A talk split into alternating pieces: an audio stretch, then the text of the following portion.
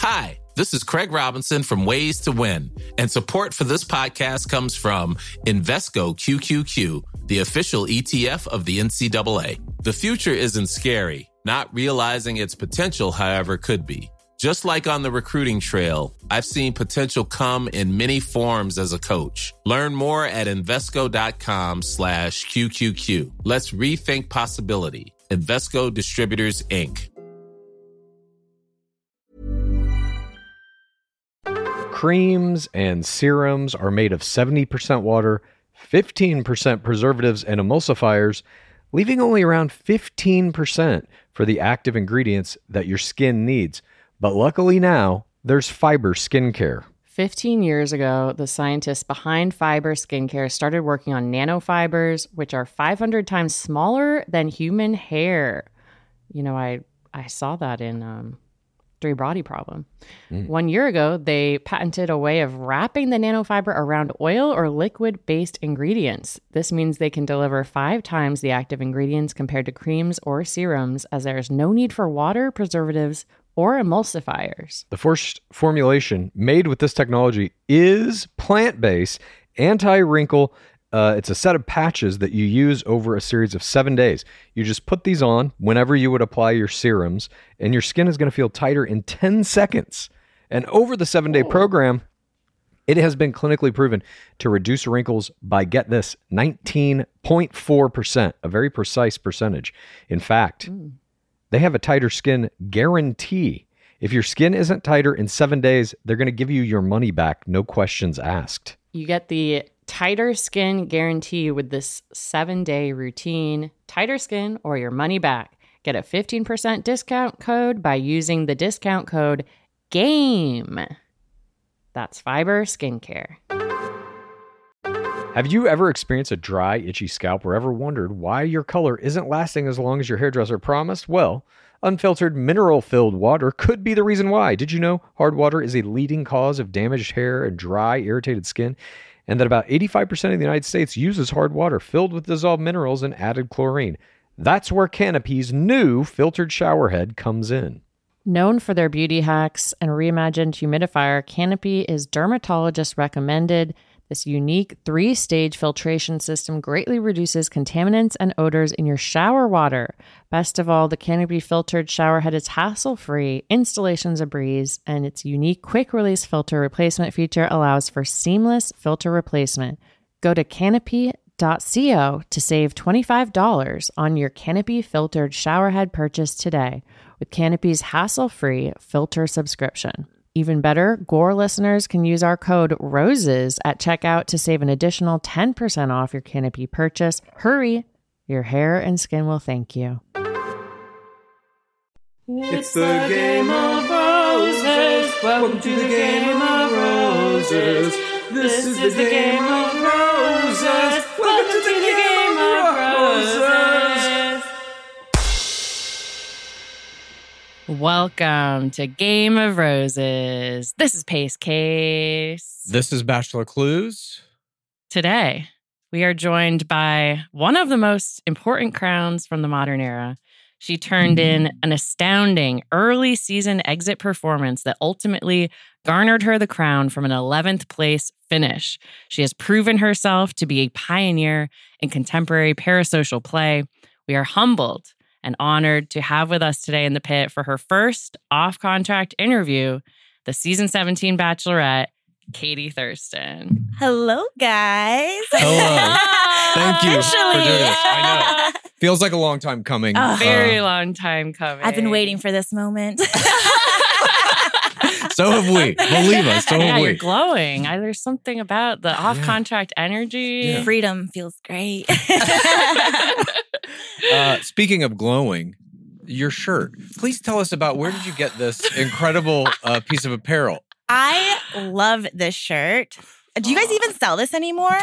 Uh, yeah, we sell it, I believe, every June, which is our our anniversary of Gore. You're gonna year. need to sell it like after this episode because this is my yeah, well, favorite. maybe we'll do a special release. Yeah. I tell Uh, myself this is me. Like this is me on the shirt. Oh yeah, it's all of us. Crying tears This of is my blood, hands bound in, uh, in bleeding thorny tears. roses. Yes. Um, no, but we can't thank you enough when you wore that shirt. It was during your watch back of season 17, I think, Fantasy Suites episode, right? It was a risky move. Totally. It was a, a public shout out of uh, Game of Roses for sure. Right. And we Yeah, are I verboten screamed. in the Bachelor world. The producers, as I understand it, are not fans of our podcast or us. You know, I think they favor their in house podcasts and anyone else, they can die. They can die. yeah. you know, I'm sure. I'm sure there's some who are fans. I don't know. You know I have heard the uh, phrase Huju Yeah. during filming, so I know people know that's great. about you guys. Oh, totally. I, I mean, Huju is probably the first piece of our lexicon that's been like absorbed by the game proper. I feel like we still haven't seen it on screen in the document. I think that time's coming though, very soon. yeah, Dark Lord Palmer used it in his uh, Instagram. Yeah. Speaking of Hujus, let me just ask you this. We're going to jump around a little bit. You performed a double Huju in one one on one date in season 25 with Mhm. Matt James. What was going through your head when you were thinking, I'm going to do a Huju in the beginning of the day date and the beginning of the night date? Okay, I've been a long time viewer of the show, and I just felt like those were like requirements. Yeah. And so every time I saw him, I just would do that, except in like a group setting. I'm not trying Yeah. to like outrun the other girls. You don't want to win the race. And Yeah. but it just felt like it's like a requirement, you know? So I just, you do But- it without thinking. So you didn't think about it prior to it? You weren't gearing up to be like, this is a Huju opportunity. I'm going to bust this shit out? No, I was just, you know, playing the part. Oh I, I never pre planned it. It's just like, we never see someone do it in the day portion and night portion. Yeah, so that, that was was, a really historic moment. for It blew our minds. I had no idea. to say the least. So you came into the show at the beginning of your rookie season, Bachelor 25. You had 20.5k Instagram followers, and then you ended your season of The Bachelorette with 997, and eventually went through into a million. Today, you have 776k Instagram followers, and you have 926.1k on TikTok. Do you think the era of people getting massive amounts of Instagram followers in Bachelor is done? I do think so. I mean, it's it's oversaturated. Mhm. Everyone, I feel like, became an influencer over the pandemic. You know, reality TV or not, and so it's just like a lot more competition. Yeah. Um, people are getting, I think, tired of it a little bit. You just don't see like the gains pre-COVID that you would see nowadays. So yeah. Yeah. Well, you have a, a very big TikTok number, though, bigger than your Instagram number. Do you think Bachelor is going to be able to transition into a TikTok fan base? I know they're trying, Mhm. but you have to have the right person running that. And I'm not sure who's running it right now, but I just don't think they're doing it right. You mean the Bachelor account? Yeah. Like I, Hmm. th- I think there's potential to transition over to TikTok, but you have to have like the right people who understand kind of like what the audience is looking Yeah. for. When you're saying they're trying, is that like the producers, the show, Warner Brothers is actively saying we need to have a better social media presence or understand it, how to integrate it into the show better? I don't I don't know the conversations that happen behind the scenes. I've just seen think like I, I think even on my season there was like a filter that we tried to use like a Mm. for for TikTok and it just kind of like Mm. fell flat. Um they did the TikTok live which was not very good. so they're, like I said Yeah. they're trying. I don't know again like who's running it or like what's happening. They're dipping their toes. I just think it's going to take a little bit of uh, experience and practice to make it work. Yeah. Hey, I the Clayton dancing, the Shrek dance, like I watched that video a million times. Was that his own or was that the Bachelor it TikTok? was that was the the Bachelor, Bachelor- TikTok. Yeah. Or was it Instagram Reel? Whatever it was. I do know what um, you're talking about. Yeah. I mean, every once in a while they have a moment, Yeah. a, a thing will pop through and be like, okay, looks like they, they're kind of on board, but then no, it always falls off. Yeah. So, um, I mean, this is something we always ask everybody. How did you get into The Bachelor? What did you apply? Were you nominated? How did this idea to even go into this franchise start for you? First of all, I want to tell you guys this was the second time applying. The first time I Mm. applied was back in the day was in-person interviews. And you'll never believe who the bachelor was. Nick, Viall. I knew it. I knew the look in her eye. She was about to. What? yes. Oh, And, but we didn't know at the time, and he Okay. hadn't had his little glow up yet. And I Uh-huh. remember the interview was going so well until they said, "What are your thoughts on Nick?" And I said, hmm, "He's all right." and I think I really think had I been more enthusiastic, oh I could have totally been on his season. But yeah. I just had Oh no my interest in that.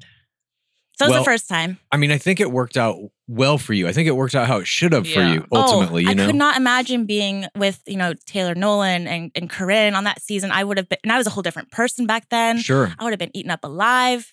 Going on from that season was a better time Mhm. of my life for I sure. don't know. Maybe you would have been in the bouncy house. I Who knows? Maybe knows? you could right now be married to Nick Oh, Viall. Whoa. in another universe. Wild. Do you talk to Nick Viall at all? Do you have any kind of No. relationship with him now? No, no. I Yeah. mean, it's publicly known that he's blocked, which made a whole stream of media for like a week, and I got paid nothing for that. So shout out to all the podcasts and YouTubers and everyone else who benefited off my five second sentence. But yeah, no, we don't talk. Hey, you have been able to make waves and headlines with the smallest things possible. And I think there's like, there's definitely, if not an admiration, a fixation on you in the nation. People are very into Katie still. It's I mean- bizarre. It's like it's like you either love me or you hate me. I just feel like there's no middle ground, and I can feel it from both ends. So Yeah. it's it's How's that going? I will say I feel like I'm in a good place. Like you mentioned my followers, it's since dropped. I think that's a lot. Well, obviously Blake and I ended. That was a huge drop. Yeah. But then you just the people who love you for you stay, and the people Mm-hmm. who like hate follow you are now hate following someone else, and they've moved on. So I've just done a really good job at like protecting my peace and like keeping the people around me who support me. And if you don't, like if you're not gonna unfollow me, I will block you myself. That's fine. So Right. it's Yeah. been it's been You great. got rid of 124,000 haters. and counting. and counting. Yes. Uh, all right, let, let's get into your time in game. So you had, I mean, I would say arguably the most impactful limo exit of all time in the history of the game. yeah. We all remember you walked out of the limo with a purple vibrator. yes. Please tell us how that came to be. It was a discussion that I had with my producer Mhm. because I wanted to somehow bring up my TikTok following. At the time, I had a following Mm. based around like sex and comedy. Mhm. And I didn't want that to be used against me with the whole like here for the wrong reasons, building a brand, whatever. And so I wanted to make that a conversation from the get go. And so Mm. that just felt like a very direct way of saying, like, here's my personality, here's my like sense of humor. Um, I was able to explain it later, you know, like, okay, so by the way, the reason I did this is because, and so at night one, I was able to have that discussion with Matt and get ahead of any drama or like Mhm. rumors about like, oh, Katie has a TikTok following, you know? So that was kind of where it all You started. thought people would have figured out that you had a TikTok following? Yeah. So while we had our phones, the our names were released still. Like it was Mm. out that there was like a quote TikToker Mhm. on the show. And so everybody already knew that I had a TikTok following, which puts a target on your back right away. Totally. Yeah. So I was trying to get ahead of that. And luckily, it, I mean, it never became a thing. Yeah, I mean, what did you think? Are you watching the current season? I'm not. Do you know anything about any of the players that are in it? I know there's one big TikToker. Yeah. Mhm. She's got Um, almost a million followers. And I think actually a lot of the girls seem to have a pretty decent following in comparison Yeah, th- comparison to there's a couple previous- of other ones that There's are like more in the than most 100K. TikTok. Yeah. There was Christina Mandrell is like a professional influencer, um, but none of those players have made it far. And so I'm like, it feels to me like they brought them into the show specifically to vilify people who have uh, social media followings or do that as a career. Interesting. And then it didn't quite work, so they had to cut them all loose early. That's what it feels like to me, anyway. I don't know if that's true. That's what it feels like. Um, so in that season, you come out with the vibrator on night one. You have this moment where you come in and steal from I forget who the player was, Mari. but Mari. I'll How I never. forget? For, I will never forget because I didn't know what they were talking about, and I watched on TV, and I was like, "That's the discussion I interrupted." Great. But when that is happening, that's obviously not your choice.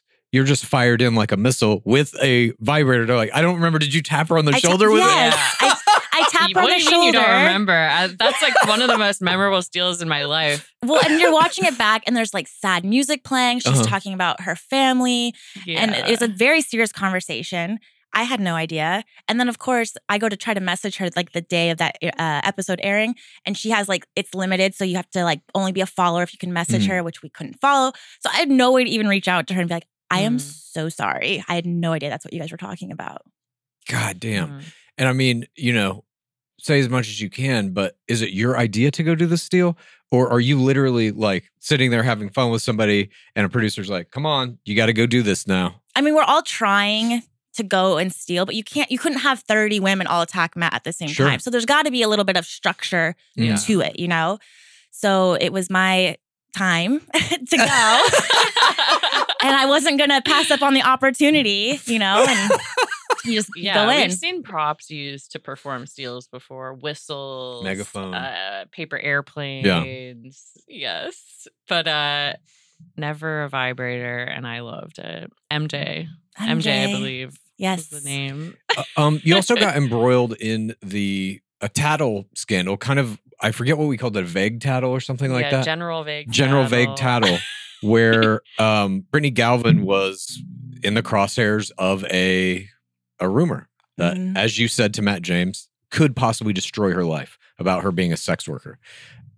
How explain that to us? Like, how did that all come about? How did you make the decision to go to him and tell him that? Obviously, producers have to facilitate that conversation because he's outside. I think at the time was talking to a producer, in fact, Yeah. and so you have to come interrupt that. So they've isolated him for you to come have this this moment in the spotlight. How did that all go down? I remember talking to my producer, being like, like it it needed to stop. Like there needed to be a shift in the house. And in my naive little brain, I thought it was going to be this like Mean Girls moment where we like do the trust fall and like everything's going to be happy. I'm so dumb. Like, of course, that's not how it's going to go down. Yeah. Like I don't know why I thought that, but I was like, okay, there needs to be some like an aggressive change because this is like constant negativity and drama, and like we just all got to be friends here and survive. And so I was like, okay, well, I'll do it, but I'm not going to say any names, and like, Mhm. and just we'll just all be happy. Yeah, I ugh. I remember just watching that play out, you know, like the next, I think it was the next day when Matt came in and he said, somebody told me, and the whole, I held my breath. I held my breath because I knew a camera was going to be on me. I didn't want a reaction. This was, I knew the second that the tone was delivered the way it was, that it was not going to go down the way I thought it was going to go. I, I was like, of course, it's not going to be like a happy reset in the house. This is, Mm. it's about to get worse. Yeah. so, yeah, that sucked. Is there when you're in those moments and you can kind of feel like, okay, this is coming to a head. This is a big dramatic moment in the season, whatever. Is there any part of you that's thinking about how this will be edited, how the show will ultimately be presented? And is there a possibility that all of this will maybe be left on the cutting room floor? Yeah, I mean, I definitely remember the whole time thinking there are so many different stories and perspectives to tell the story of like Matt and the women. So you have no idea. Like I Yeah. could live, Yeah. especially because I went home, I was 11th place. I could have just been edited out essentially, you know. So I have no idea what's going to be shown, what they're going to focus on, how much. Mhm. Um, there's always the fear of like, are they telling it the way that you experienced it? You know. Right. Um. So absolutely. Did I mean, it surprise you when your limo entrance was the first moment shown from the whole season? Yes. I had no idea what the the thought behind that. If- Like I actually kind of thought it was like a mistake at first. And it Mm. was just Mm. In my opinion, it was kind of clunky. Like it happened, but then all of a sudden you're focused on like Matt's very serious story. And I think- Yeah. I almost feel like he didn't even have enough screen time as the Bachelor for that like intro episode. It was oh just no, it that was was, bizarre. your Normally episode of TV. with You the were the star. Bachelor, yeah. and- not with a contestant. So that was really surprising to me, Yeah, like to break same. the format that way. But I feel like that's how powerful that limo exit was. It was just like, let's get him in Mhm. early. We got some Yeah. shock value.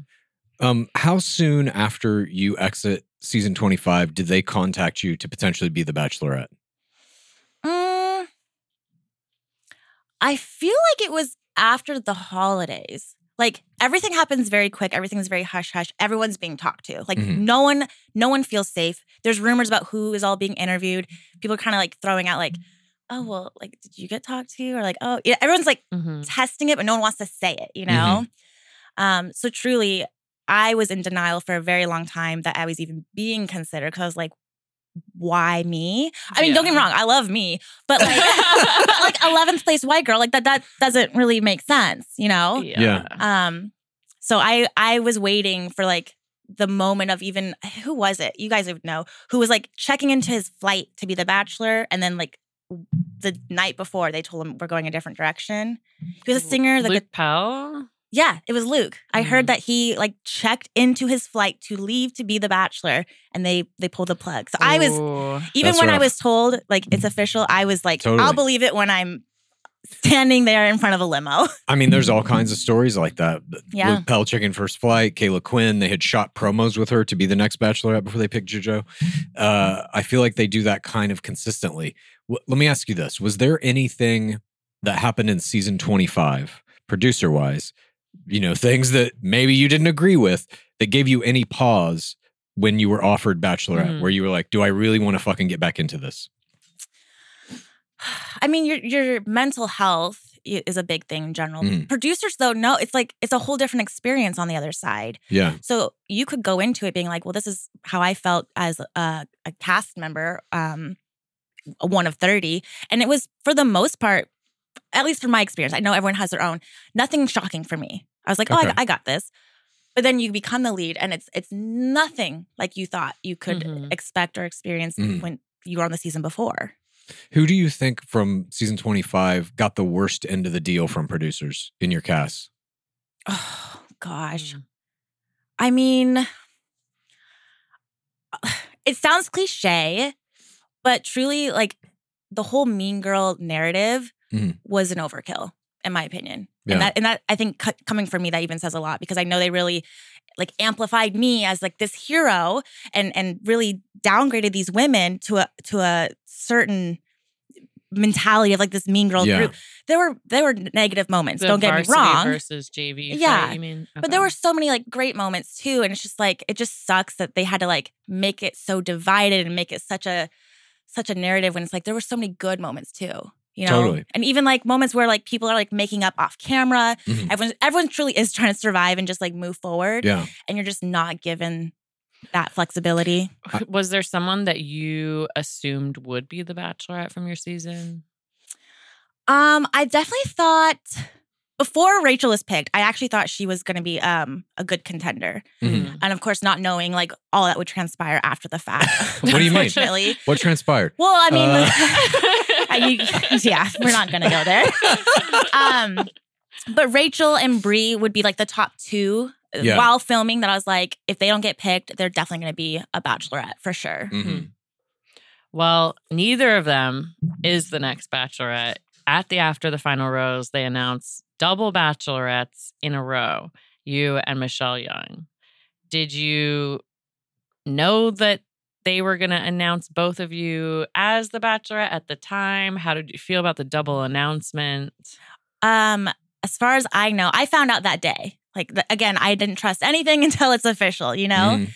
Um, and I actually cried tears of happiness Mm-hmm. because there was so much negativity because it was already like rumored that I was going to be the Bachelorette. Mhm. And so there's so much negativity in that, given everything that was happening with Chris Harrison, given the the final 10 women being so diverse, and then Yeah. me picking being picked for that role. I just felt like relief of like, okay, this feels like a good step then. You know, like it's not just me. Michelle's, you know, being given this opportunity as well.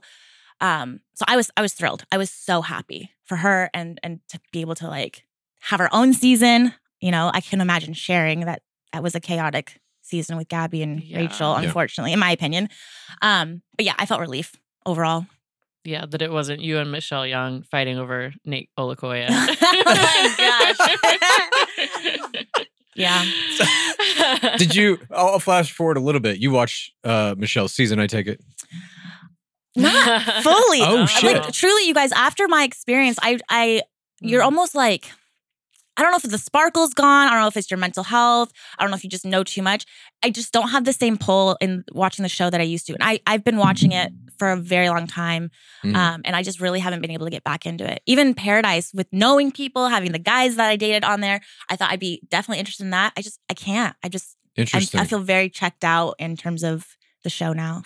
Yeah. Well, did you see the episode or hear about the fact that they gave Michelle Young two hundred thousand dollars at the end of her season? I did. I absolutely How did did that hear make you feel? oh Um, well, obviously, like that was. I don't even know how to feel. I have felt some kind of way. But what I did think when that happened, I was like, well, there's always strings attached to Yeah. that. You know, it's never just a nice, here's some money. You know, like there's, I think, in my own opinion, and I, I truly don't know, I was like, they want people to work out because these relationships keep ending. And so nothing's more motivating than a little more money to head start your yeah, newly found engagement, you know? yeah. totally. So I just I don't know the reasons behind it, but that was my thought. I'm like, oh, they're really trying to make these people work out because it hasn't been working out. Right. Um, all right. Well, let's get into your bachelorette. bachelorettedom. It begins really with a tweet that you sent out, uh, which, you know, you can argue one way or another. It was instrumental in getting Chris Harrison removed from the franchise. Yeah. Maybe it had no effect. But in my opinion, it was it was one of the most expert plays that we've ever seen parasocially because you really changed the trajectory of the entire franchise, not just your season. But um the tweet, Lizzie, do you have it? Do you want to read it? Yeah. Early March 2021. I stand with other alumni who have expressed that learning and growth require time. I hope that Chris Harrison continues to take more time to step away while sincerely educating himself and dedicating himself to the work. We can all grow and do better with time, and I hope he does. This is after we had a bunch of parasocial plays. First, most of the players from the most recent seasons issued this joint statement on Instagram supporting Rachel Lindsay, denouncing racism. And then several players of color had gone a step further, starting with Ivan Hall, uh, issuing an ultimatum that he wouldn't be comfortable going on uh, Bachelor in Paradise if Chris Harrison was the host. And then Piper James, Serena Pitt joined him. But this tweet came after the shooting of After the Final Rose. So you're already locked in as the crown. And you tweeted this Thursday night. And then Friday, the official Bachelor and Bachelorette Instagram accounts post the same message. Chris Harrison will not be hosting the next season of The Bachelorette. Mm-hmm. Uh, so Sounds about right. do you- what do you think the impact of, of your tweet was? Do you think it was the reason he is no longer with us? I mean, there's definitely there's definitely a series of events that led to decisions being made. Um, I didn't know what was going to happen in terms of the host for my season, but I wanted to make sure my opinion was heard. Mhm. Um, uh, yeah, you kind of don't really have a choice. I think it's a bad look. I think if if your lead is tweeting that, and then he still is the host. I agree. So uh, it was a very scary move because it's an instant target on my back. I don't know like how deep the the friendships go. I mean, he was the host for 20 years. Yeah. Uh, you know, I certainly wasn't calling for him to be fired. That's a decision that is made behind the scenes. But I certainly was not going to have him be on my season with it just being so fresh, you know, in everyone's minds and hearts. And there was just so much more that needed to be done before he was coming back. Oh, Yeah. totally. They couldn't have had him host your season and just ignore everything. Be like, I did the work. I read a book or two, and now I'm here to help you find love. That would not have worked in any way. But when you say you wanted your opinion heard, I want to ask you two things about what you just said. When you say you wanted your opinion heard, that you could have just called a producer. You sent a fucking tweet. Uh, Discussions were had. Uh huh. Um, you know, I, people knew my opinion behind the scenes. Chris knew my opinion directly. Yeah. Um, but and that was the last day I had my phone. And so at that point, I still personally did not know who was going to host. I Right. did not know it was Kaitlyn or Tayshia. I didn't know what plans were had. I just knew Mhm. Who I did not want to host. And I just made sure to put out that tweet Mm. as my last Hail Mary of uh I, don't even know what it's to like- call it. It's an works. extraordinary tweet. It's, you know, it's arguably changed Bachelor history. And it's, you're in such a vulnerable position. They're about to shoot your season. They could have ripped you apart. Like, Yeah. Oh, I mean, I that was the risk I took, and I mean, I, I still think I do suffer from the Mhm. consequences of doing that Mm. tweet without permission or talking. oh, so you didn't get permission, you're saying? no, it's my social media. I don't need Yeah. permission to say whatever Yeah. I want on my social media. And I made I was I took a lot of time to structure that tweet. Yeah. Mm. You know, I was I I made sure to kind of mimic what's already been being said by everybody else. You know, I I it wasn't a tweet that I did lightly. There was so much thought that went into that Yeah. and I remember just hitting it and just like shaking because I just I just knew what that could do and what it has done. Mhm. You know, I'm now like a in my opinion a black sheep in the franchise. Yes, I Um, think that's a correct opinion. So But that's what I was going to ask you. My second part of it is when you say that you were afraid it was going to put a target on your back, you mean a target from the producers. producers editing like i don't i don't know the structure behind the scenes i don't know Mm. what i just like what i just did to myself you know in Yeah. terms of am i going to be punished for this Did anybody ever talk to you about the tweet?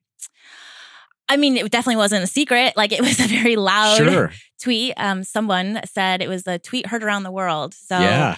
uh, it was definitely At least around the nation. it was definitely a, a loud statement But I mean, did you like that night? Did producers reach out to you or anything? Did or did you just kind of like go into your season and like here's the new hosts and everybody just kind of ignored it? Um, there were discussions. I think peop- some people were a little disappointed. Mhm. Um, but to my defense, no one's communicating with me the plan. yeah. You know, and, and as you saw in episode one, I had no idea it was Tayshia and Kaitlyn. Mhm. You know, I, I would have had comfort knowing there was a game plan, but in the moment, I personally just felt very out of the loop and very um, pushed against a wall. And that was Mhm. just like my defense of like, I've expressed what I want and everyone knows it. So, however that plays out on night one, I don't know, but at least people know where I stood. Yeah, and Mhm. whoever is standing next to you, it's it's gonna be an implied that you're okay with it, whoever it is. So, um, no, I I admire the tweet. I think it was great. Uh, I do too. I mean, we talk all the time on Game of Roses about the fact that this game doesn't exist without the players. And really, the players have all the power. They just don't wield it very often. And that was, in my opinion, like an expert example of a player who became a lead wielding that power. That's what you can do as a lead if you want, you know? I mean, you have to kind of know your your rights and understand what you can and can't do, and and that's kind of what I did. You know, it's it's my social media, it's my opinion. I'm going to state it. What ends up happening afterwards, I'll figure it out as I go. But yeah, I think a lot of people get scared, and uh, I think certain people would prefer people be scared. It's Yeah. the ones who are very like outspoken that end up kind of not being supported, in my opinion. No one likes no one likes a, a woman who isn't scared, you know? Yeah. yeah. So Especially not The Bachelor. Uh, I thought this might have been a consequence of this tweet, but apparently you said that this was filmed before. Be a Katie for your bachelorette promo. You're in this white shirt, this purple pencil skirt, which seems to be alluding to the vibrator. What was the vision behind this? Okay, I, I, know will- m- maybe no one cares about this except me, but No, I, I need care. to I care also. Two things come to mind. One, I remember when they presented the vision at the time, it it sounded like a great idea. Like the con- like the concept was great. It was relevant at the time. Um, because everyone they they do like look at Reddit, you know, to get like I think inspiration. I don't know. Interesting. So I know there was like a be a Katie like thing going around, which in that exact moment would make sense. But this isn't going to be like played out till like June. Be a Katie is uh, lost in people's minds. There's now drama overshadowing anything related to hmm be a Right. Katie. Um, so in the moment, it sounded like a great idea. I didn't question anything during filming of that promo. I was enjoying it. I was like, this is gonna be so fun. And then I watch it back and I'm like, I'm so awkward on camera. I am not meant for this. I hated it. I, I hope to never film a promo in my life ever again. I disagree. I think you were made for this. And I like I don't know. I just we saw you at we met you in person for the first time at Stefan Lovegrove's ball, and I was like, Katie was ruling the room. You know, you could be like, there's there's a former crown right there. Yeah. Uh, were you worried about the ratings for your season, or was that not going through your mind? it didn't really go through my mind. I think every year they've been declining, but not even because of a lead. It's just like, I mean, you guys talk about it all the time. It's we're going to Yeah. a different way of streaming. The Nielsen rating is a way outdated way of even measuring ratings. So like Yeah. it just that I got my paycheck. I don't care about your ratings. like let's be honest. Like that's not my job. Yeah. I'm there to work and your ratings is on you guys.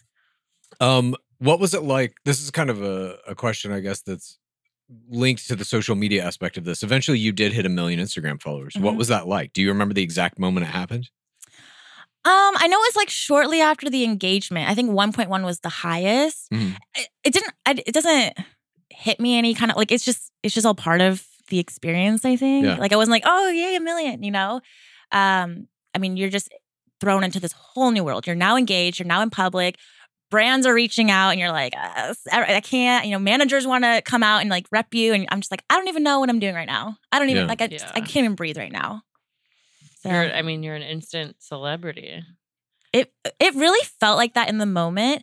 I remember we had a meet and greet and we had like bodyguards for me. And I was oh, like, damn. what life am I about to enter that I need bodyguards? And so I was very concerned at first that I was going to need like all this like security and protection. It's not like it's not that serious. maybe in the peak. good. Maybe in the, I mean, thankfully, honestly, I think in the peak of it, maybe it is. But now I I very much live a normal life in San Diego Yeah. without bodyguards. How did you um find our podcasts? So during Matt season, naturally we all can't help but like hear about ourselves, read about ourselves, what are Mhm. people saying? Um, and I learned very quickly that that's not very fun, actually. but you guys made it enjoyable because you don't talk about it. You talk about it as like, like a game, and you mm. say it in a way that's like not negative to anyone. Like nothing was personal. You know, everything Yeah. felt very just like critical from a, a game standpoint. And it was just like an enjoyable listen. I was like, I could listen to this. They can critique, critique me all day, and I'm still gonna like leave that podcast feeling good. The other ones, I was like, this is not good for me. Let's not tune into these other ones. So you guys are like the most like neutral, positive podcast in terms of like reviewing and talking and whatever. And so I just I really enjoyed it and continue to listen to it. Oh well, I, I was just curious, but thank you. We Yeah. obviously Yeah. appreciate that. Um, so let's get into this. Your bachelorette season. It's one of the bubble seasons. You're shooting at the Tamaya Resort in New Mexico. Yes. You're locked in your room until they tell you to come out. What was it? What was the experience of being the lead of a bubble season like? Like, did you uh, in any way regret not being able to do international travel and having kind of the standard bachelorette experience? I mean, I was on Matt's, which was also a bubble season, so I didn't Mhm. know any different. Um, looking back now, though, it's just like, damn, we had like a mud wrestling date when we could have gone to like France. Yeah. so I mean, but in the in the moment of it all, I was like, this is actually a blessing because I don't want to be blinded by the like highs of like travel and like Yeah. the the fanciness of like whatever. It's like I want to fall in love with like what's On what's real. toilet. Honestly, like just like wrestling in the mud, sitting at the whatever. Like I just thought it was going to be a good way to not be blinded. Mhm. Uh, you know, now that I'm single, none of it actually mattered. So I'm like, the least I could have done was traveled. but Yeah. um, in the moment, I, I was trying to look at it from a positive You perspective. traveled through your heart and your mind. yes. It was astral projection. yes. Um, you mentioned to us before this interview that your season started with a dinner with the producers. yeah. Can you tell us what that was like? And and how many producers are present? These are the upper echelon producers. Yeah. These assume. are executive producers. Um, I can't remember how many. In my head, it would be like, I don't know, five or six.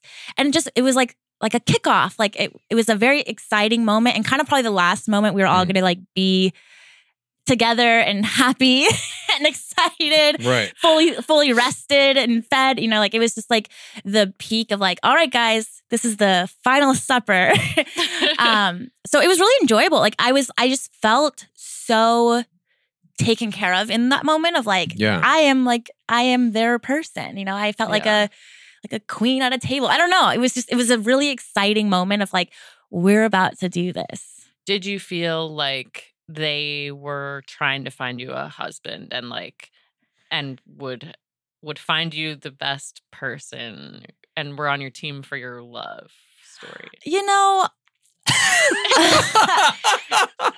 in the moment, yeah, in the moment, I'm so naive. In the moment, I'm like, this is gonna be great. Yeah. but but then you look back and you learn a lot, and there's a lot I wish I knew, which is like, yes, they want a, a successful love story, I think, um, but also they are making a show, and that was a concept I wish I embraced more while filming. Um, I think I wanted it to be so authentic and real and about me and my love journey. And you just can't make a good television show if you do that. So there's just things that have to happen to have drama and to stir Mhm. the pot and to have a, a crazy turn, you know? Mhm. Um, if you knew that you wanted to make it more like TV, what would you have done differently?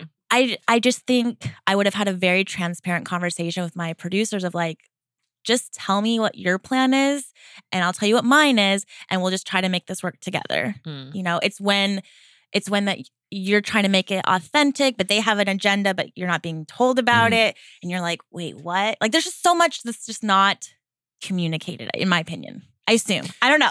No, I think I the mean- best like situation would be kind of how Nick Viall has described it as like you're kind of a co EP on the show, Truly. and you're like trading different things back and forth. Oh, and I th- and I think it could go better. And again, I don't I don't know. This is gonna be like a hot button. I don't know what the plans were with Greg. Right? Mhm. In my opinion, it felt like such a crazy exit and the the montage they had, like I was like they must have a plan for him. Yeah. And despite what people say, people are like he was her f- true final pick. He wasn't and producers knew that. So had they just and again, I don't know what their plan was. But here's an example, you know, had they been like we would love to have Greg be our next bachelor Mhm. Mhm. then I could have like helped understand Totally. that. You Yeah. know, like I as long as I get Blake, then let me help you get your next bachelor. But there's there's such a like curtain of just like they eh, want it to be real, I guess, but I don't know. It, it was just Hmm. like a you know what I'm trying to say? Yeah. I yeah, think you that could have like conscripted some sort of heartbreaking victimization edit for him instead Yeah. of kind of what it turned But into. that was on the which producers. I think they did want him to be the bachelor and they fucking Yes. cut him wrong. That edit that they gave him in your guys' final uh, confrontation, you know, I think they thought he was going to come out of that looking like I a agree. victim. It was like And hero it music. was the exact opposite. Game of Roses is sponsored by BetterHelp. Clues. Uh, we all carry around different stressors, big and small. And if you keep them all bottled up, it can affect you negatively. Therapy is a great place to get things off your chest and figure out how to work through whatever is weighing you down. You might be taking care of your physical body, but are you taking care of that beautiful mind, Clues? Yes. I have benefited from therapy greatly in the past. Uh, it has helped me get through stressful experiences, manage boundaries, learn coping skills. You know, the the whole premise of life is is kind of a, a it's a lot to undertake, and therapy can help with that. Well, if you're thinking of starting therapy, give BetterHelp a try. It's entirely online. It's designed to be convenient, flexible, and suited to your schedule. All you have to do to get started is fill out a brief questionnaire. Then you get matched with a licensed therapist, and you can switch therapists literally at any time for no additional charge. Get it off your chest with BetterHelp. Visit betterhelp.com slash game of roses today to get 10% off your first month. That's betterhelp, H-E-L-P dot com slash game of roses. Clues. Mhm. I've been on a mission. I'm trying to find the perfect T-shirt. Yeah. um, because it's spring. I'm ready to get out there. I'm ready to peacock. Luckily, the perfect t shirt does exist, and you can find it at Skims. From cropped silhouettes to long sleeve layering tees, there's a style for everyone. You guys know how excited I was that Skims became one of our sponsors for this podcast. They have great basics and foundations. I got the boyfriend t shirt in Onyx. That's kind of a dark black color, and the cotton jersey long sleeve t shirt in Kyanite, which is kind of like a blue green.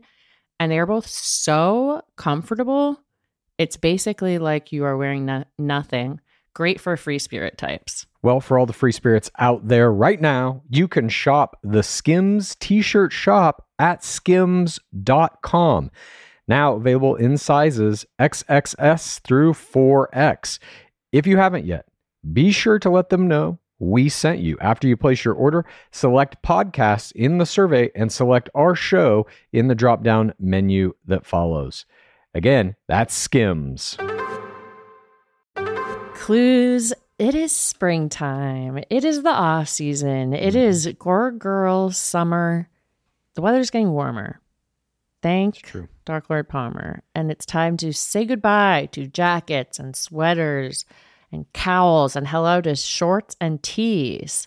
I wanted to update my wardrobe for the long haul, get those staple pieces, and I found Quince. Now I have a lineup of timeless pieces keeping me looking effortlessly chic year after year. I got the cotton modal scoop neck tee. It is so cute. It is literally the first thing I reach for in my dresser when all my clothes are washed. You know those special items. If you are not like Clues, who only wears one outfit. I'm Quince head to toe at this point. I'm a Quince boy. I'm a source boy, Quince boy. you got no idea. I'm wearing Quince t-shirts, Quince pants, Quince long sleeve t-shirts, Quince pants, Quince sweaters, Quince pants. I'm quinced. Just call me quinced. King Quinces. Okay. They call me. I love Quince. Okay, Quince. Uh, get warm weather ready with Quince. Be a Quince king yourself or Quince queen. Go to quince.com slash roses for free shipping on your order and 365 day returns. That's Q-U-I N-C-E dot com slash roses to get free shipping and 365 day returns. Quince.com slash roses. the yeah they gave him hero score. They made it seem like you were the one being the mean person but it was like no. After that edit everybody was like oh he fucking gaslit her. He's a monster blah blah blah. They tanked their own bachelor with a dumb edit Yeah. at least that's the way it came across to me as a viewer Yeah. who has watched literally every fucking second of this show since 2002 you know Well, it's Um, hard to know like what conversations they had with him, and you know Yeah. how that was. But it se- his exit seemed like out of the blue for you, like as if It was just really intense. You know, I Yeah. in my head, I'm like, if had he just been like, I can't do this process anymore, leave with me, what something just. I don't know, chill. It, I think it just could have gone a whole different way for him and myself. You know, it's like if I stay, then like he doesn't look like a bad guy and he's leaving. And it, it's just like, I understand, but I'm staying. You know, like there's just so many ways that could have gone had there just been like, I don't know, better communication amongst everybody. But it was so Yeah. intense. Yeah. I mean, do you think that that lack of communication between producers and leads has anything to do with their, again, this is just my perception as a viewer of the show. It feels like they want to control everything to such a degree that they can't let anyone know anything. Like I it really feels like they view you guys as chess pieces or puppets and like they kind of get off on being like we're pulling the fucking strings ha ha ha. And if they give you information or if you're working with them in concert in any way, then that kind of falls away. It gives you like almost too much power to let you behind the curtain. Yeah, I, I there were moments where I felt like I was being authentic Mhm. to my feelings and and my thoughts, and I could tell it wasn't what I think they were wanting. And Right. there'd be times where I'm like, "Tell me what you want." They're like, "We want you to say what you feel," because they do want it to be real, but then but they have an idea of what their hope is going to Mhm. happen. Yeah. And so I think that's where like the like friction comes. It's like, okay, either you want me to be authentic or you need to like guide me to what you want. Otherwise, I'm not going to say the things you're hoping I say because Yeah. no one's talking. I'll Right. be authentic. Just give me an area. you know, it's it's a struggle because it's reality TV. You want it to be real, but you guys also have your own agenda and game plan that you're not communicating. Mhm. And when it doesn't go the way that you were hoping, then there's like friction and tension, and things are there's a turn that you weren't expecting. You Yeah. know. I feel like I would be on board if I like put myself in that position. I would be like, okay, as long as you let me have this person as my ring winner, I'll give you the victimization edit for Greg Grippo. I'll tell him like I could never be with someone who you know played basketball or whatever it is, Mhm. a better reason. But like, Literally. and I mean, I guess they don't want you to be acting per se, but And they want it to seem like there's some drama going into the finalists and all this. But I mean, in these in the most recent seasons, I know you haven't been watching, but in the most recent seasons, it really seems like they try to sabotage the final relationship by any means fucking necessary. And I don't understand that at all when they purport to have this show that is trying to bring people together and they need love stories to come out of it to you know uphold the narrative that like that's what this is the lie of it you know um speaking of that though nick viall has famously said on night one, he basically knew who his top three were, and then the rest of the season is just the producers arranging the deck chairs. Um, was that similar on your season? Hmm. How did that work? I mean, early on, there's so many guys, right? And so you have like an idea of who you want to keep. You definitely have an idea of who like you have zero interest in. And so you're like flexible. You're like, exactly, like I I as long as these people stay, I don't really care what Mhm. happens with these like bottom 10, you know? Yeah, Um so you're just like not invested, you're not pushing back, Yeah. you know, you're just like, yeah, like as long like you said, as long as my like Mm-hmm. top 10 are here, I don't really care what order yeah. the bottom Mhm. go.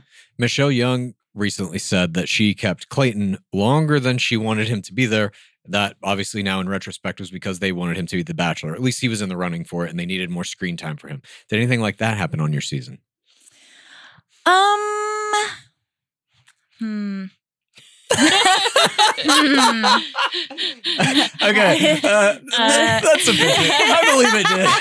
Justin Glaze Ah. Edited out of your season. Yeah. How did you feel about that? I hated that for him because Justin actually had a huge role in my experience. And I was kind of shocked, especially given how far he went. Granted, circumstances got him to like a second place, you know, versus like the top four, though, truly. Um, I felt bad. I hated that. I hated that the only thing they really focused on was like his parents not being there, Yeah. you know, and he was a, an early connection. We kissed the the first night we met. I don't even know if that made it to TV, to be honest, but Um, we had a great connection. There were so many fun, goofy moments. Like we had like giggle fits often. Like a lot of his personality, our moment, everything was just removed. And I just, I think they prioritized too much other things that weren't as important. And it just, it was just disappointing, honestly. So I was happy that he at least got to go to Paradise Mhm. uh, the Mhm. second year that Paradise happened. But yeah, I was shocked, to be yeah, honest. he got to go to Paradise twice that season. he left the beach and then came back. Yeah. oh, They see, resurrected him to come in for another love triangle thing where he gets in another fight. I mean, they just have batted that guy around. It, I think what they've done to him is really bad. Um, was there anything that happened in your season of Bachelorette that didn't make TV that you wished would have? Mm, nothing like stands out. And obviously, it's been like it feels like a decade. I don't even know. Yeah. Um, for the most part, I think I was like happy and fine. There's certain things that I wish were just a little more uh transparent. Like there's a whole like Greg and me fight that just you, you can only show so much, you Mhm. know?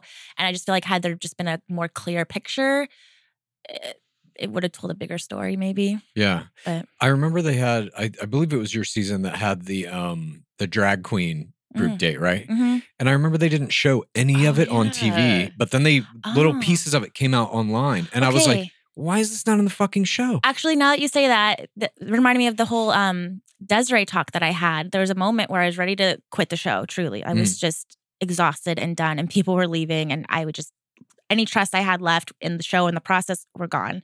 And I called Desiree to get help. They ended up airing that again, like you said, separately, like through YouTube or their Instagram Yeah. channel. Where I was like, she was instrumental in convincing me to stay and finish, and Oh, she did, they didn't even put that on TV. Interesting. That's bizarre. She's essentially the female Sean Lowe. You're talking about Desiree Hartsock, Yeah, because she had a situation. aka Siegfried. I haven't watched her in a while, but where Oh. her one of her Brooks final top left. people left, she was devastated. Mhm. Now, fast forward to now, it's obviously worked out for her. Um, Yeah. Like, Yeah. why wouldn't they do that? They they have a real hard time, I think, acknowledging the like the history of successful players too, except for Sean Lowe, obviously, as we call him Goldini. He's in every goddamn episode of the sex shop across season. He's in the shower scrubbing his abs, eating sandwiches with him and shit, FaceTiming him. I'm surprised they didn't have Goldini zoom in with him when he had COVID. Um, Yeah, Desiree's still with her ring winner, right? Yeah. Yeah. Yeah. They have kids. Like, They're, I don't know why you wouldn't put that on, especially if she convinces you to stay. That's to me, that's appraising of the process. But Yeah. uh do you I can't remember which bachelor this is, but they said it might have been Sean Lowe actually, but he was like, you spend basically in total like 24 hours with this person. So kind of like he was still getting to know Catherine during their engagement. Do you feel like you got to know like the real people from your season? Do you think it's enough time or it's possible really to develop a relationship resulting in like a true engagement? No, I don't. Yeah. I I think it's a it's a gamble. Like it's just like it's just like Mhm. dating in any situation. You go on a first date and maybe that ends up being the last first date you ever have, or you guys break up six months later. Uh, the show is just a unique way to try dating. But yeah, like I would agree. Like you, I remember when I got off the show, I didn't even have Blake's number, and he couldn't reach out to mm-hmm. me because he was like locked out of his Instagram, and it was just like this whole thing. that's so bizarre. I'm like, this is such a weird way to start off my engagement. And I remember my first thought, truly, because I didn't know him well, was like, wait, is he actually into me or was this the part of the show? Because I, I couldn't get a hold of him. I had no way to reach him. I didn't know what was happening. Oh, so So- DM his mom. I mean, I could have, I guess, yeah. But even then, like, it's just so new and so awkward Yeah. and clunky. And it just felt like an arranged marriage a little bit. Yeah. Well, I mean, to not have the ability to even have a conversation with somebody until obviously fantasy suites, Mhm. which is my next question. What goes on in the fantasy suites? Is it just talking all night? And what are you talking about? Do you immediately like the door locks, the cameras leave, and you're like, who did you vote for? Do you believe in God? Like, is that how it goes down? I remember being like feeling uncomfortable because Yeah. it was just, it was so, the first time we're truly alone. There's no one around watching us, no one guiding us, no one giving us dates. Like we're, Mhm. we're just in this room together. And I, I'm pretty sure the first thing I did was drink a lot of wine. Like I just needed to be drunk, if I'm being Yeah. honest. Um, but yeah, we, we truly, we talked so, so long, so long. Like I, I want to say it was like 4 a.m. when we like finally maybe went to bed. Mhm. And then next thing you know, it's time to start the next day of filming. And it's just like, oh, I'm exhausted. And like, it was crazy. But yeah, tons of talking, tons of talking. Do you get into like politics and religion and stuff? I'm sure we did. I don't remember like exactly what we talked Yeah. about, but it is the the time to like really get to know each other Mhm. on a level that you haven't yet. Um, I couldn't even tell you like what we talked about. Like I don't remember. Like it was Yeah. so long ago and you're like already like sleep deprived at that moment anyway. But yeah. Do you ever talk to anybody? This goes for uh, Bachelor season 25 or Bachelorette 17. Do you talk to anybody about social media ever during the course of that? Hmm. Does it ever come up? Instagram, what you're doing, this and that? I know it definitely comes up because even I remember even on like Matt's season, we had to like be careful not to say the phrase TikTok or like Instagram. I I just don't think they want to like The producers told you that. I don't remember where this rule came from. I just Yeah. know we had to keep saying social media instead of like the name. And I just Mhm. assumed it was like free marketing if we said Instagram Yeah. or TikTok. But I think that's since changed, right? Didn't- Haven't they straight up said Instagram for I Pieper? said and- Instagram in this in this season Yeah. and Brendan and Pieper. And Yeah. in both cases, those players who said it were immediately turned into horrible villains, death threats. You lose all your spon con, drop 100,000 Instagram followers overnight. Um, or at least um, Brendan James did. Or sorry, Brendan Morais did. I always mix their first and last names up. Um, no, it's fascinating to me. I, I'm always curious about it because it seems like it's such an integral part of the game now. Is that you go on this, you get some kind of a social media following. That is the next step after you come out of the game, and to not acknowledge it or to try to hide it in some way always feels false to me in the show. yeah, I mean, Matt and I talked about it on the first night, and I don't think that made the edit at all. Mhm. um, in terms of just like I have a following, but I am here for you. You know, like I do have a Mhm. normal job. I'm not here to like make money off social no, media. No, they gave you a crown edit. They're not going to have you talking about social media. but it's like you said, it's real life. It's not. It shouldn't be Yeah. like villainized. It's just like, especially after the pandemic, social media is just a huge thing Yeah. of like everyone's routine. how people communicate. Yeah, there's form of entertainment. you It literally at this point is like, uh, don't let anyone know that you talk on a telephone. Okay, don't mention that technology or that you watch a television. It really is like there. I remember in the uh, late '90s, early 2000s, when you first started seeing movies come out where people would like talk on a cell phone, and it would be like, okay, that's weird. They're absorbing it into like what is reality now. I feel like The Bachelor just will never do that with social media. It's always going to ignore it and paint it as like this evil fucking thing. Yeah, I don't know why you have shows like Netflix, uh, The Perfect Match. They're very openly talking Yeah. about it, and I think that makes it like more entertaining and relatable in real life. Have you watched Perfect Match? I did watch only the first episode. um, I did have a temporary moment with uh, Nick, and so seeing Mm. him on the first episode, I was just like, "Oh my god, Nick! I can see how that might Wait. color What are you your vision of the doing? So you had, as you described, a temporary moment with Yeah. Nick. yes, After you get into The Bachelor, or I guess any reality dating Yeah. program, but The Bachelor's kind of still the the big one, the Cadillac. yeah, Um, do you then obviously, I guess, have access to more temporary moments with other Oh. players from other games? Oh, I mean, reality TV, yeah, uh, that's the I think a given. You're like, even if you're not on the same show, you kind of all bond over just like the experience of like, Mhm. oh, you're a reality person. Um, but then also you have access to like actual people who are of status and fame and talent. Mm. Yeah, Game So- of Roses. Yeah. etc. What- how many temporary moments have you had? What's yeah, the? wait, these Uh, A-list temporary moments. I What mean, talking there's an actor here. There's a, a singer times two over there. Like I don't know, but it's it's such a weird world. Honestly, like I'm still reflecting. I'm like, what is my life? Like there's moments of like normal a normal day, you know, and then Yeah. there's moments where I'm like, that just happened. Okay. It's well, how do you get access to these people? Is it just literally DM? Um, DMs for sure, but then also like Raya is a like a Okay. approval only or referral based app where there's like actual like celebrities on there, and then you'll get matched with someone. You're like, oh snap, okay, what do I say to this guy? Loved you in that movie. You know? No, no, play it cool, play it cool. Hi, nice to meet you. I don't know. Oh my god. Yeah. Okay, so you're on right. You're out on the. You're on the apps or the or the elite apps. uh, how is that going for you? you know, in my temporary experience of that, I think it's actually not for me. I actually think I'm looking for a regular offline kind of guy. I think I Mhm. have enough uh personality and social media to cover the both of us. Yes. And I just want someone who's just like A civilian. sure, Okay. yeah. Um, Civilians listening. Well, like, you know, I, I try to date other people who have social media and it's just, it, it's just weird. I don't know. It doesn't, it's not meshing for me. Mm. I think I'm going to be best fit with someone who's just like not a public figure in Yeah. any capacity. Will you force whoever you start dating seriously next, like let's say date three, four, you'll force them to delete their Instagram account? Mm. No, no, no, no. But I also have learned. It's not a good move. Yeah.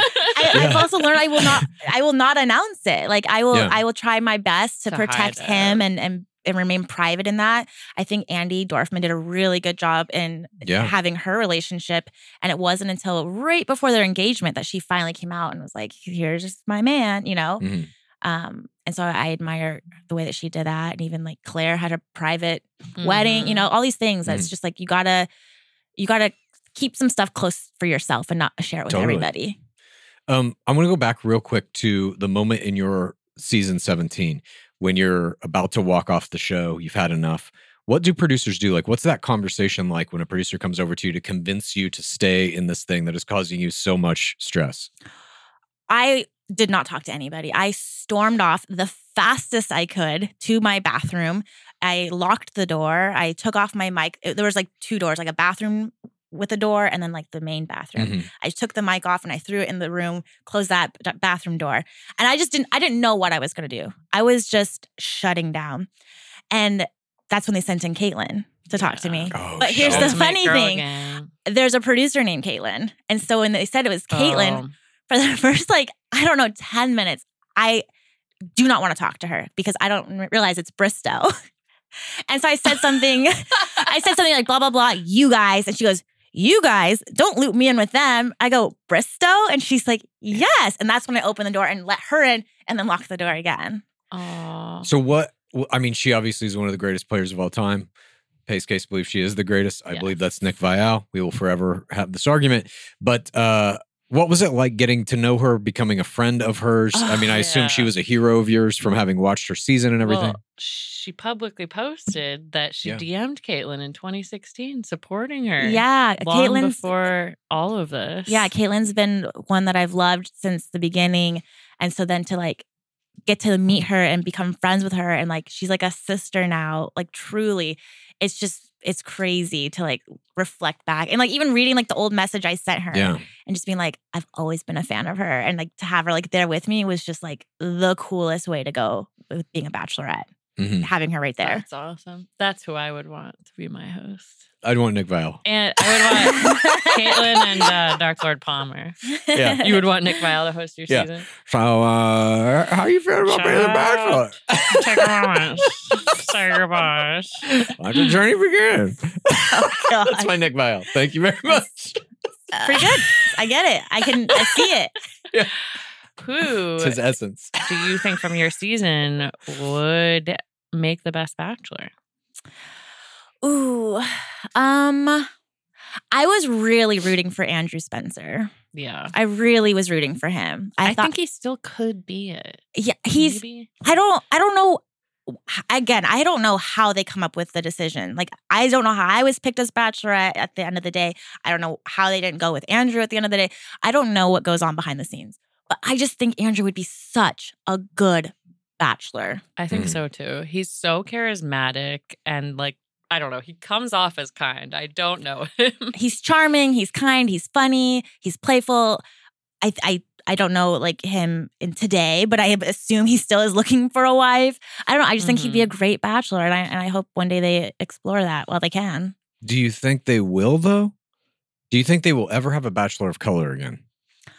I don't know what is happening behind the scenes because, in my opinion, it it feels like they're going backwards. Yes. But again, I haven't fully like watched the seasons They really are. since mine. But just from a very surface level, I'm Yeah. like, wh- wh- who's making these decisions? What's the plan? Are you guys just like letting the the ship sink, or is there like a plan to like save it? I don't. I can't tell. Nor can we. I mean, what it seems like to me is that it's always just like band aid, band aid, band aid. Let's get through this season, suck the last drops of blood out of the stone. That's what it feels like. I don't think Mhm. they understand like the legacy of what this show is and the potential for it to really go on infinitely to become a professional sport like thing that lasts 100 years. Um i think it could do that but yeah they just seem hell-bent on like just kick out this thing avoid the controversy at all costs. Here's a white bachelor. We we tried a black bachelor once. That didn't work out well for us. I think they're super scared to have to like deal with any of that again. Creams and serums are made of 70% water, 15% preservatives and emulsifiers, leaving only around 15% for the active ingredients that your skin needs. But luckily now, there's fiber skincare. 15 years ago, the scientists behind fiber skincare started working on nanofibers, which are 500 times smaller than human hair. You know, I I saw that in um, Three Body Problem. Mm. One year ago, they patented a way of wrapping the nanofiber around oil or liquid based ingredients. This means they can deliver five times the active ingredients compared to creams or serums, as there is no need for water, preservatives, or emulsifiers. The first formulation made with this technology is plant based, anti wrinkle. Uh, it's a set of patches that you use over a series of seven days. You just put these on whenever you would apply your serums, and your skin is going to feel tighter in 10 seconds. And over the seven day program, it has been clinically proven to reduce wrinkles by, get this, 19.4%, a very precise percentage. In fact, they have a tighter skin guarantee. If your skin isn't tighter in seven days, they're going to give you your money back, no questions asked. You get the tighter skin guarantee with this seven day routine. Tighter skin or your money back. Get a 15% discount code by using the discount code GAME. That's Fiber Skincare. Sweaters, candles, the dreaded bathrobe. Unfortunately, Mother's Day gifts can be a little predictable and boring. That's why an Aura frame is the perfect gift to mix things up this year. It was named the best digital photo frame by Wirecutter. Aura frames are guaranteed to bring joy to moms of all ages. My mom loves hers. I'm throwing pictures of Skaboolian, our cat, up there. She's laughing. She's texting me. He's so cute. I wish I could meet him. Cute. It's the next best thing to to meeting my cat, really. You know, I love that it was so easy to set it up. I've recently learned I'm not good at uh, building things and I need an easy install. And Oh. this only takes about two minutes to set up the frame using the Aura app. Aura frames are Wi Fi connected, come with unlimited storage, so you can share as many photos as you want from your phone to your mom's frame. She'll be grateful it's not another sweater and she'll love the frame to see more of you. And right now, Aura has a great deal for Mother's Day. Listeners can save on the perfect gift by visiting auraframes.com to get $30 off plus free shipping on their best selling frame. That's A U R A frames.com. Use code ROSES at checkout to save. Terms and conditions apply. If you are a wine lover like myself and you got to have it for your bachelor viewing parties, I'm going to let you in on a little secret. I found the personalized, the most personalized wine club that has amazing wines and exclusive perks called First Leaf. As a First Leaf member, you get to try new wines, and I'm guaranteed to enjoy them because they got to know my unique preferences. I answered a few questions on their website, this quiz about the flavors you like, how often you drink wine, Monday nights, if you prefer red, white, or rose. And based on these, it gives you this amazing selection of wines tailored just for you. And when you rate those wines, it gets even more tailored, a la, you know, uh, Netflix. Just play into the algorithm. My algorithm got me both rosé and white wine, my favorites, and they were so delicious. And I've gotten to enjoy them with many of my my friends. Look, being part of the First Leaf Wine Club also has perks. As a member, you get access to their incredibly helpful wine concierge. So if you want uh, wine pairing advice or you want to talk about the wines in your box, you can always talk to one of their experts. Plus, you get member exclusive pricing What's in the box? on every order.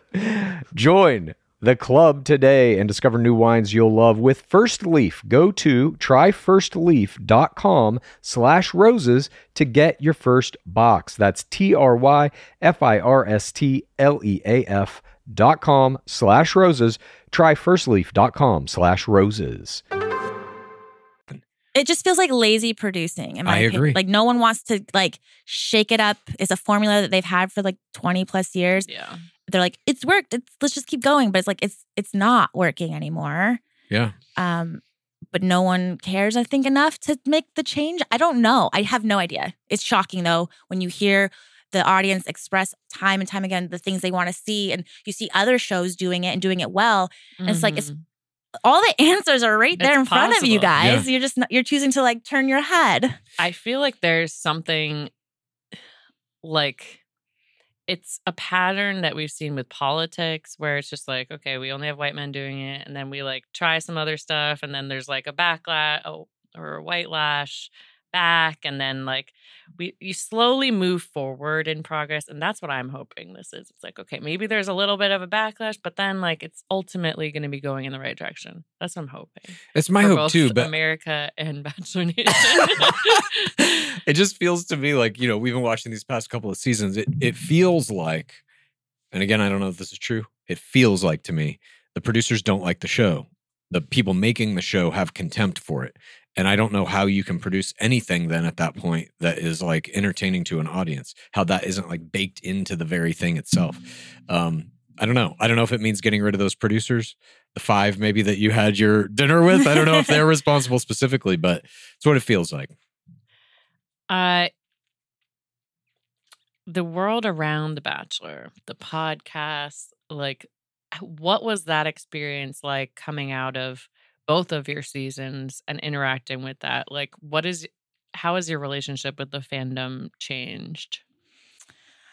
I mean, there's like so many things to say. In the moment, it's very exciting. Like you, you are playing into it. You are feeding this beast, and you're giving them everything that they need and want from you until you are like empty. Which I know that sounds so dark, but Okay. truly, you're just you are so excited to like share your experience and your journey. And there, Blake and I were so excited. Our our season wasn't even spoiled. Blake's straight up telling the guys like, "Oh yeah, she didn't pick me." Like he's lying to them. Like we're just so excited for this moment, you know, and we're just giving the world whatever they want. And then there's just silence, and suddenly you're like forgotten about, and you're just like, all right, and now we got to figure it out in the real world, and it's just Blake and I navigating this whole new life together, and it's crazy. Do producers like reach out to you at all at this point? I will say my own opinion. I it the whole thing was so bizarre. I I was like, are they mad at me? Mhm. Because the I did not feel the support that I would have expected. And maybe they're maybe that's just business as usual. I have no idea what the norm is because this is the one and only time I was a bachelorette that got engaged. I just really thought there was going to be a lot more support and love and care and nurture with Blake and I. And it, we really just like Michelle's season was next, I think, or maybe it was Paradise. I just felt like you were just eaten and spit out and moved on. Truly. Yeah. And I know other leads have said the same thing. Um, so I, I feel like that is maybe just business as usual and Mhm. nothing personal, but it was kind of shocking that there wasn't going to be a little bit more of a a friendship. Yeah, I mean, you're right in that your year had it was Bachelor 25, Bachelor at 17, Paradise 7, Bachelor at 18, just boom, boom, boom, boom, boom. There was no like there wasn't a day maybe, or maybe there was one week, I think, that year Yeah, that didn't have maybe. Bachelor airing somewhere in it, you know? Oh yeah, and you're coming off COVID. Like people, like we're just all losing our minds. Totally. truly. So I mean, maybe that was a an element of it, but I think you know what you're saying. I think is true, kind of across the board. I think they do just say like, okay, we produced your season, fuck off, goodbye. Like, do you talk to any producers now? Yeah, there are some that I stay in touch with. Um, some that are lo- no longer with the show, and I think Mm, that kind of says a lot in terms of like. Some, it takes the right person, I think, to be a producer on a show like that because Yes. you, well, I don't. you have to have no soul and have no problem manipulating people to I destroy their lives. None of that. but I, I will say my producer um, recently actually reached out. We had not spoken since my engagement. My engagement felt just like such a weird thing. Like it just, I think we were just all tired. Like the, there was nothing like, yay. Like it just felt like everyone was just like ready to just be done. Yeah. Um, and he him and I were so close leading up to like my bachelorette experience. Like be, like it felt like we were best friends. We were FaceTiming every day. Like I loved like loved him like as like a brother, a friend. Like we are so close. And it was truly heartbreaking when the by the end of the experience, it just tore us apart in terms of like our friendship. I could cry actually. Oh shit. Yeah, it's sorry, I did not expect that. Um it's a tough experience to go through. Like it it really just it really fucks you up. Um and so yeah, we we didn't talk for like 2 years. And then recently he reached out to to talk and and and go over things and uh, we had a drink and he apologized and it just brought me like so much um like peace and closure in the experience because it really is just it's the hardest thing I've ever done. Truly. Sorry, I don't mean to, like- make me cry. I'm sorry. Just like reliving all these emotions, you know, Yeah. and like putting myself back in the in the mindset that I was in during during filming and after filming and the in the relationships that are no longer there. It's just it's just like I don't recommend the the experience to people. They're like, did you have fun? I'm like, fuck off. like fun is not the first word you think of when you go through that. Totally. So Do you regret it? I definitely don't regret it. I mean, like it's it's obviously like had its benefits, and people always say like it gave you so much. It's like yeah, like depression, you know, like Mhm. there there are things to gain from it, but at the end of the day, it's up to you to continue to like farm that and and benefit. Like the the show didn't give me the the comedy that I'm doing now. You know, like that's something I took on my own. Um, so I don't I don't regret it. It just took a lot of healing to get to a mental place that I am in now. Mhm. Yeah. It, it's just it was it was so hard. And does the show help you with that healing at all? Is there, are there like therapists that they offer you after the show or anything? I know there's one during show. yeah, I mean they definitely offer support, but like there's a certain point where you are just like you just want to be done. You don't want Yeah. you don't want the resources anymore. You don't want them anymore. You feel betrayed, lied, used. Like there's just a lot of negativity at least for me. Um you know, I can't speak for anyone else's feelings and opinions, but um yeah, I didn't I didn't want to utilize them. And there's just even a level of like trust, you know. Sure. I'm sure there's like laws that like protect you, but like you're just so triggered. You're just like, I don't know Yeah. that I want to use your people, you know? Totally. Because they could just be producers or at least talking Who- back I to mean, producers who, about who really not know like truly. I also just like don't even know. Like you can have a therapist, but like, you know, I have a therapist, and uh, look, she hasn't fixed everything. like I've Shout out had, to I've had shout out to her. She's doing a great job, but you know, there's only so much she can do. I like I have struggled with my mental health in terms of like just and you know we're on a much smaller platform and stuff but just dealing with the feedback and the the constant it's a lot of like opinions about yourself and like I don't think the brain is formulated to be able to like handle that and yours is on such a larger scale that I'm just like it's not surprising to me that like this is how you would be feeling and uh, we've heard Clayton talk about it very openly about how bad his mental health was from going through this experience and I like I don't know what the solution is like maybe it yeah I don't know but it's definitely something to consider and I don't think it's something that you need to make a TV show I'm sorry like there's tons of TV Yeah. shows that are made with with productions where the showrunner it like sets a kind example for the rest and you can still make good entertaining TV. I've worked on those shows before. yeah. Um yeah, I'm yeah. Well, I'm I'm I'm grateful you did the experience because I've am too. enjoyed, you know, your play and I've enjoyed getting to know you and yeah, I really appreciate I appreciate the support. You're wearing our you wore our, our shirt. I, Like I that I love was you guys. It's I- I truly, you guys have been awesome um, as a podcast. I even listened while filming. That's extraordinary. Yeah. I mean, Secretly, like in the Didn't know that bathroom when. I was by myself. And if I heard anyone open the door, I'd turn that off. oh my god. so we were there. They're being haunted by us. They're like, I swear I hear bachelor clues. I don't Yeah, what's and now they're going really being haunted by us. Where they're like, "I swear, I just saw a player reading their book in the mansion." so you've moved on from this. yeah. How do you feel about the like where the franchise is now with uh, Jesse Palmer hosting? I mean, from what I've heard, he seems like he's doing well. I was sad that they moved away from having the women hosts, at Mhm. least for Bachelorette. Like, I I feel so grateful to have Tayshia and Kaitlyn, and that made sense to me as a woman going through it, especially even Yeah. a previous lead. I thought there was a formula that they would stick with, where maybe like the last lead could like help the new lead, or like just some Mhm. kind of girl support. And the fact that they didn't do it, I was a little sad about that. Yeah.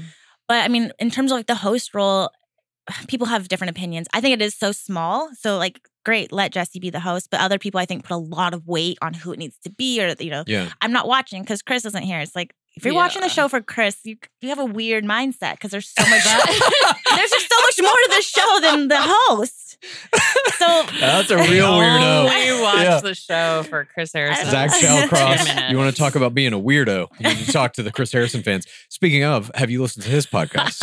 I have not, but I've heard like bits and pieces. Yeah. I assumed, given his large payout, that there really wouldn't be a lot of tea that he'd be spilling. yeah, Um, but I haven't really that's accurate. tuned in. you He, wouldn't uh, go on as a guest. Oh, I- absolutely not. Ugh. I would. If you're listening, Chris Harrison, I'll come on. No, thank Uh, you. He recently said in an in an episode, I think the one that came out this week, that they would be crazy at ABC to not be having the conversation about bringing him back as the host. He is confident, isn't he? well, he shits all over the show. He's like, you know, we know their ratings are down. They're not making as much money. And if it's a product, you look at your product, like, if it's not working, we need to change something. And if you have something that you know worked before, why not go back to it? He says something like Oh that. This is paraphrasing, but um, that's the Dark Lord, the original Dark Lord. But let's Well, move I hope on. all from- dramaturgs love it. Oh what did he Uh, call him? His, what? His dramas? his uh, Drama Nation is what he's trying to get going. Jeez. And he also claims that he coined Bachelor Nation. That being said, let's move away from Bachelor Nation. You're now doing stand up comedy. Yeah. How, what is this like for you getting on stage in front of people, live audience? Uh, were you on any group dates that did that? Did you have to do any artistic performances? Yeah, we had like a poetry writing, Yes, and that's when I got that's on my knees. Oh, Yeah. And, like, yes. assaulted James or Matt, I should say. Um, yeah, so and that one, I can't remember who. It's been so long, but yeah, we did have a date like right. that. So did that group date uh, prepare you for what it's like to be a stand up comedian now? No, no, not at all. no, it's funny because I'll, I'll get nervous performing in front of an audience. People are like, "You were the Bachelorette. You performed in so many people." It's like Yeah. this is so different. It's so different. Yeah. This is like live entertainment. You're getting instant feedback if people are laughing or not. You know, at least with TV, like you don't see the viewers. You don't know anything. Mhm. But um, yeah, I'm trying to do some stand up and um, what what inspired you to do this? I've actually always wanted to do stand up, even before going on the show, Oh, which is how I got my TikTok following because all the comedy clubs had shut down. And I was like, well, because I was just about getting ready to do my first open mic and just Mhm. for fun. The club shut down. So I was like, well, I'll just start putting stuff on TikTok. Grew a little bit of an audience. And I was like, oh, maybe I actually am funny. I don't, maybe I have it. I don't know. And then um took like a two year detour to go on the show. And then once I got off and finally like collected myself again, I was like, all right, so back to that uh, role or that dream you had before. Let's go ahead and try open mic again. And so I did. I did open mic. And then one of the girls who produces shows was at that open mic. And she was like, I have a crazy idea. Do you want to do like a 10 minute set on my show? And it was so soon. Like I'd literally done like maybe three open mics. yeah. But I'm a big believer in like acknowledge you're scared, but do it scared. Like don't let mm-hmm. don't let fear stop you. You know. So I was like, okay. And then I wrote like a 10 minute set, and it went really well. And then since then, I've produced two of my own shows with like 250 people, and it's they've just been so much fun. And Bachelor Nation is is so supportive at these shows. Like it's just Mhm. they they're the positive of all Yeah. the negative. The That's people at these shows are like the best people, truly. I love that. I love it because, I mean, it's your dream, but also it's something we haven't seen anyone from Bachelor Nation do. And it's Yeah. so hard. And like, I admire that a lot. And I think you're going to be very successful at it. Because that understand. is, because you are funny. And that's why you got the TikTok following. That's why they cast you. That's why they made you the Bachelorette. I agree, hundred percent. Who, if I may ask, are some of your influences comedically, or like Ooh. what stand-ups are you watching right now that you like? I mean, Whitney Cummings has to be like Whitney the Cummings, biggest one yeah. because my very first, so technically, before I even did an open mic, I did an opening set for her at like Anaheim Grove. I remember this. Yeah, Yeah. So I Oh had my never even done an open mic, but again, like she offered, and it's like an opportunity you couldn't pass up. Totally. Uh, I had to get it approved by the show, and surprisingly, they were like, "Yeah, just don't talk about the show." Mhm. And so I did it. did I do it well? I mean, for my very first time ever, I did great. Okay, Yeah. let's let's make sure the scale is correct. but um, but yeah, it was like it was just wild. That was like my first time ever. So I love uh Whitney, Taylor Tomlinson, Ali Wong. Um, those are the ones that come to mind. John Mulaney, I think, is great. Dane Cook, I always have to shout him out because he was the first comedian when I was like a teenager that got me into comedy, like during Hmm. like the height of him. And he was even the first comic I think I ever saw. And Oh, so wow. he was like my first introduction back then of like, oh, I love watching comedy. Uh, who doesn't love laughing? But you'd be surprised how many people haven't gone to a comedy show, you know? Yeah. It's I mean, I think it's more common in LA, obviously, to do it. It's but it's like such a fun thing to do. And I recommend everyone go and see Katie whenever you possibly can. We will be. Yes. Um do you you're enjoying it though? You're sticking with it, you're doing your reps. Yeah. You're you like making people laugh. Yeah, I had to just remind myself like that I am new.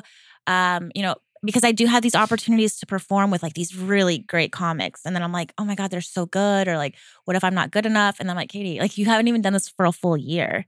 You know, so I'm already like, like I want to see me a year from now, but like I really have to like enjoy like the the process uh and and put in the time and, and give myself a little bit of grace of like you're gonna bomb sometimes at an open mic and you don't have 20 minutes of content yet because you're still writing and developing. So I mean, even professional comedians bomb. So oh, you have to. Like you have it's all Yeah. part of it's it. part of the process. yeah. I'm yeah, I'm very excited to see where it goes. I can see a Katie Thurston special, you know. Absolutely. Give me give me some time. But Netflix, Yeah. I'm coming for you. Yeah, you absolutely should. And do it on Netflix. Yeah. Because then you'll be eligible to be on Perfect Match. Oh God. I think I'm okay there. Politely, no, thank you. They start bringing in comedians from Netflix, Netflix Ah. comedy specials to be on yeah, Perfect so Match. like anything on Yeah. Netflix counts. I would love that. But no, we can't thank you enough for sitting down with us and having this conversation. Yeah. Uh, like I said, it's been a long time coming. We're huge fans. I, we can put to rest. I get a lot of DMs about did I coach you? Oh yeah, We should at least- Should we tell That's a them? good. Yes, please, that's tell a them. Good. Okay, you heard it here first. He did not coach me. I was wondering. You were wondering.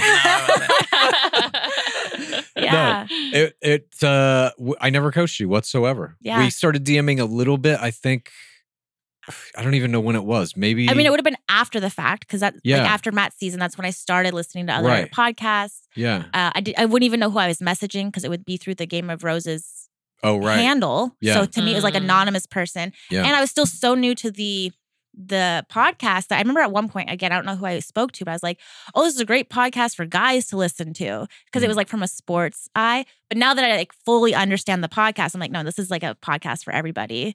yeah. You know, but Aw. yeah, Primarily, Yeah, I, don't, I don't know how many primarily guys are women. listening to us. I mean, yeah. Mostly women. Yeah. Uh, but yeah, find some guys. Send this episode Yeah. to them. We would love them to join us. um, but no, once again, thanks so much for doing this. And Yeah. please let everybody know when your next show is, where they can find all your stuff. yeah. Uh, follow me at the Katie Thurston. I Uh, remember that big day when she switched from Bent with Katie to the Katie Thurston. I Yeah. know. It was like a piece of me died when that happened. Um, I do have a show next month. It's actually at the improv here in Oh, LA. shit. Yeah, but um, I don't have details quite yet. So you're gonna have to just follow me and and stay in touch with like my stories when I announce it. Because anytime I announce it, the tickets go pretty quick. So Yeah. Oh we'll my be there. God, I'm Yeah. gonna put notifications on. yeah. Oh, Yeah, that's can't awesome. Wait. Well, thanks again Yeah, so much. Thanks for joining Yes. us. Thank you for having me, you guys. This was Our pleasure. fun. Please rate this podcast. Please review this podcast. Please get a friend to listen to us and then please rate this podcast. Please review this podcast. Please get a friend to listen to us and then please rate this podcast. Please review this podcast. Please get a friend to listen to us and then